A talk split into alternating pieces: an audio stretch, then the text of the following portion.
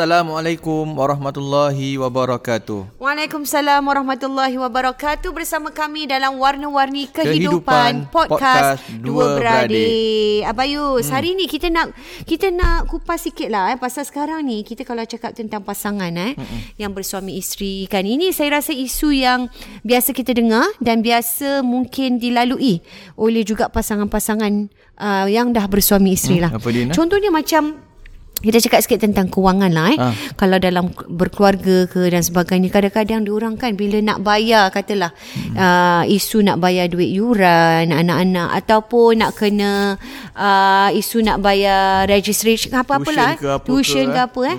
Nanti bila nak nak nak bayar tu nanti akan cakap oh tunggu dapat gaji lah baru boleh bayar. Macam baik Ah ini dah biasa kita dengar ataupun kalau nak beli apa-apa ke ni kan. Ah nantilah tunggu bapak dapat gaji ataupun nak bayar pak yu- yuran dah ni. Oh gaji belum dapat. Kenapa isu Kenapa itu mesti tu? ada? Kenapa?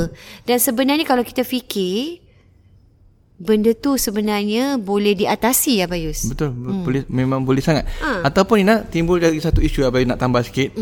Uh, macam orang macam ini biasanya. Kalau gaji 25 hari bulan ke 12 hari bulan, nanti lagi 2 3 hari bulan nak dapat gaji, dia dah dah duit tak cukup dah, Dah tak pupus. cukup. Ah dah macam Ya, dah singkit ini lah. betul. Nak Dan- makan dan lunch pun nak sebenarnya- kena jaga-jaga semua.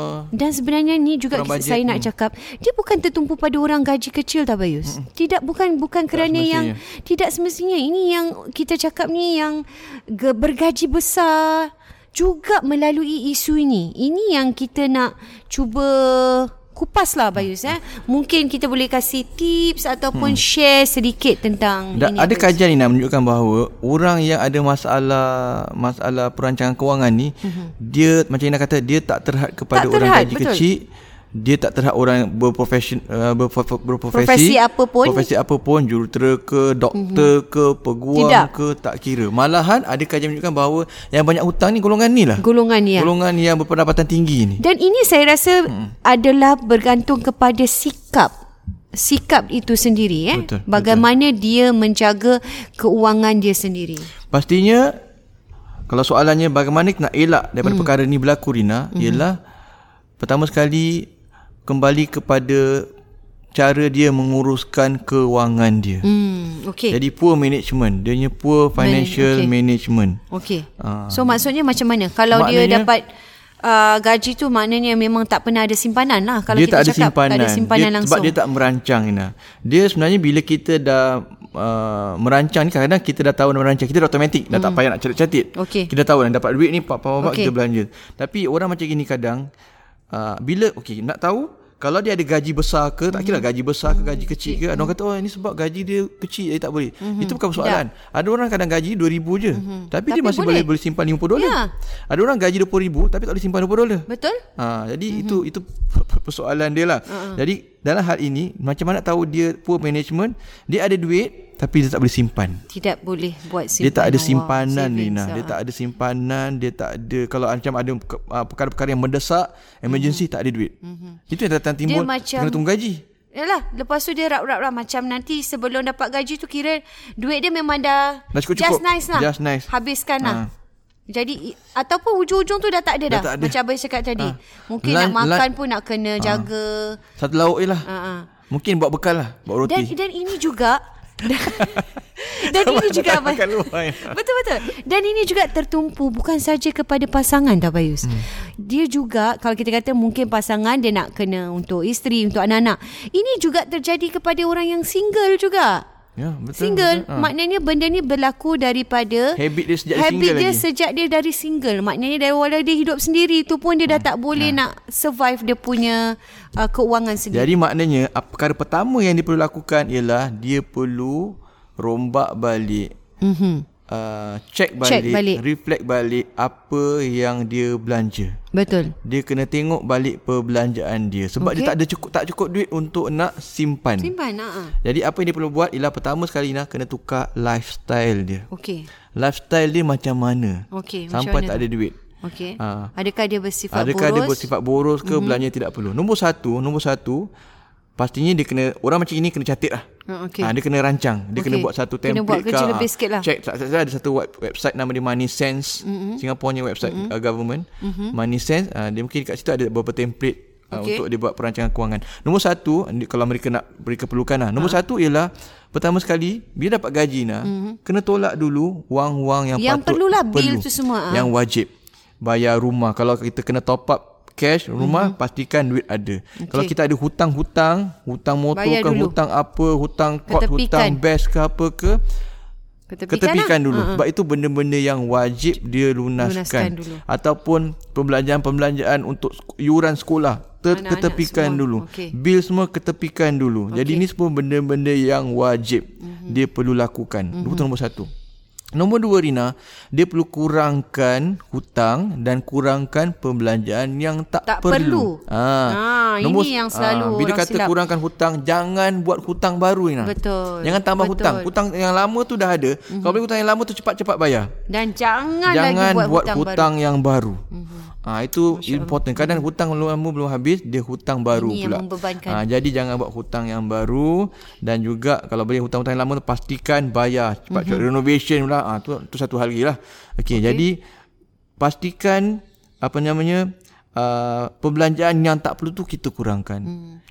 Contoh kita tengok tiap-tiap bulan kita beli baju berapa banyak, hmm. beli kasut berapa banyak. Beli kita ah, ah, beli beg.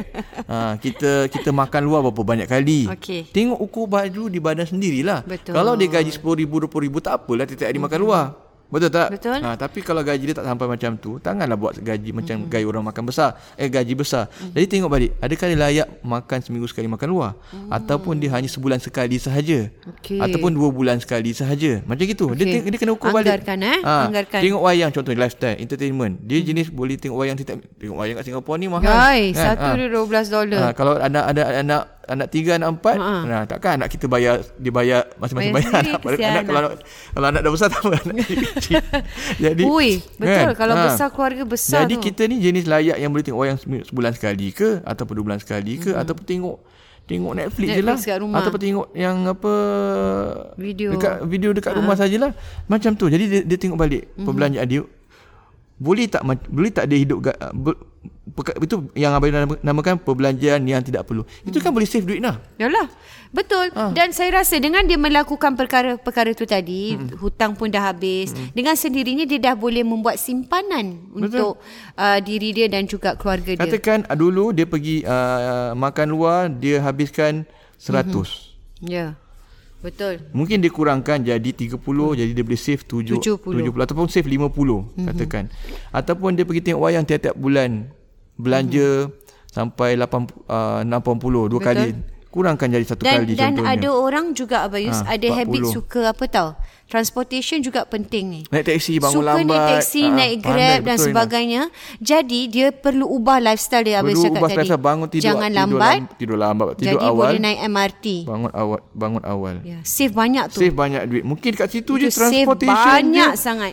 Grab je nak dekat 150 Betul, dolar betul. Ina bayangkan tadi tu banyak. kalau baju semua tengok wayang semua mungkin kat situ dah 2 3 2 300 dah. dah boleh save. 2 300 dah boleh save Ina. Ya. Jadi inilah hmm. salah satu tips Ah. untuk kita bersama-sama lah eh. Ha. Dan Dari juga Ina, tu jadi sebab undang-undang sebenarnya dalam perancangan kewangan perlu ada sekurang-kurangnya Ina 20 atau 30 ada kata, banyak kata 30% daripada gaji mesti disimpan. 30%, 30% eh. Ina. Wah, hampir half tu. Tapi betul lah. 30% masuk insurans ke Yalah, masuk simpanan. yalah, yalah, perlu ada lah. Ina. Yalah. Ha, perlu ada. Kalau tak sampai pun kurang-kurang 20% lah, Ina. Mhm. Dan juga uh, tak lupa jangan lupa, ni yang paling penting juga pastikan kita ada sedikit sagu hati untuk mak bapak kita Rina. Ya, itu kita, ah, sangat Itu belum masuk lagi yang cuti penting. luar negara lah, cuti apa Itu semua. lain, Rina. itu lain punya Ah. saving lagi tu. Ah, belum habis saving. Itu pun dah habis banyak duit juga. Jadi kalau kita bayangkan kita boleh pergi cuti jauh-jauh, mm-hmm. kita boleh ada kereta, mm-hmm. kita boleh ada maid ke apa ke, mm-hmm. tapi kita nak mak bapak kita tak boleh kasih mm-hmm. nah. Dan sebenarnya ini juga ramai yang lupa Bayu. Dengan kita punya pemberian kepada ibu bapa kita tu tadi akan menambahkan lagi rezeki kita. Betul Rina. Itu satu benda yang sebenarnya sangat jelas Dan Jangan dia tak boleh nampak tau Abayus. Kadang-kadang ni tak nampak. Tapi dia bila datang balik Cukup tu je duit kita. sentiasa, Sentiasa cukup, cukup, eh. sentiasa ada. Jadi doa Masya Allah. doa dan Masya akhir Allah. kali doa lah doa kita doa ibu. Ya, betul. Minta doa ibu, minta doa ibu dan juga doa kita sendiri. Ya, ya. Kan Nabi ajar. Betul, betul. Allah Setelah ah, usaha ni semua, ah, Bil. doa Macam mana doanya? Nabi ajar ada beberapa doa contohnya doa macam uh, Allahumma inna na'udzubika min azabil qabri wa na'udzubika min fitnatil masih dajjal wa na'udzubika min fitnatil mahya wa fitnatil mamat panjang pula doa ni. Ha-ha. Allahumma inna na'udzubika minal ma'thami wal maghami. Ini doa kalau dalam buku Abai Indah Nabi tu ada bahagian juga. doa lepas baca tahiyat. Jadi doa yang akhir maknanya ialah minta dijauhkan daripada dosa dan hutang. Ya. Inna minal Ini dosa uh, ini doa tahiyat selepas tahiyat Ah, akhir kan ataupun sebelum doa yang biasa kita baca juga inna Allahumma inna na'udzubika minal hammi wal hazan wa Ya. na'udzubika minal ajzi Dan wal saya juga ada satu doa juga nak share? I, selalu nak amalkan ni Allahumma rahmataka arju fala takilni ila nafsi tarfata aini wa asli li sya'ni kullahu la ilaha illa anta. Maknanya jangan terus uh, kita ni uh, sentiasa minta pertolongan dia. Hmm. Maknanya walau sekelip mata pun jangan dibiarkan kita sendiri. Hmm. Jadi sentiasa kita dah usaha ni, hmm. kita dah buat semua ni, yang lain kita serahkanlah pada dia kita doa. InsyaAllah. InsyaAllah mesti macam mana benda kita takut kita ingatkan tak boleh buat mesti boleh. InsyaAllah. Mesti boleh. Yang Okey? penting doa doa ibu apa dan doa kita sendiri. Doa kita, usaha ikhtiar kita. kita. Tapi doa saja tak cukup Ina. Ikhtiar Betul, kena ikhtiar. ada juga. Dan ini salah satu hidup. ikhtiar Ya. kita untuk bersama-sama kongsi pada hari ini dalam Warna-Warni Kehidupan Podcast Dua Beradik. Assalamualaikum warahmatullahi. Wabarakatuh.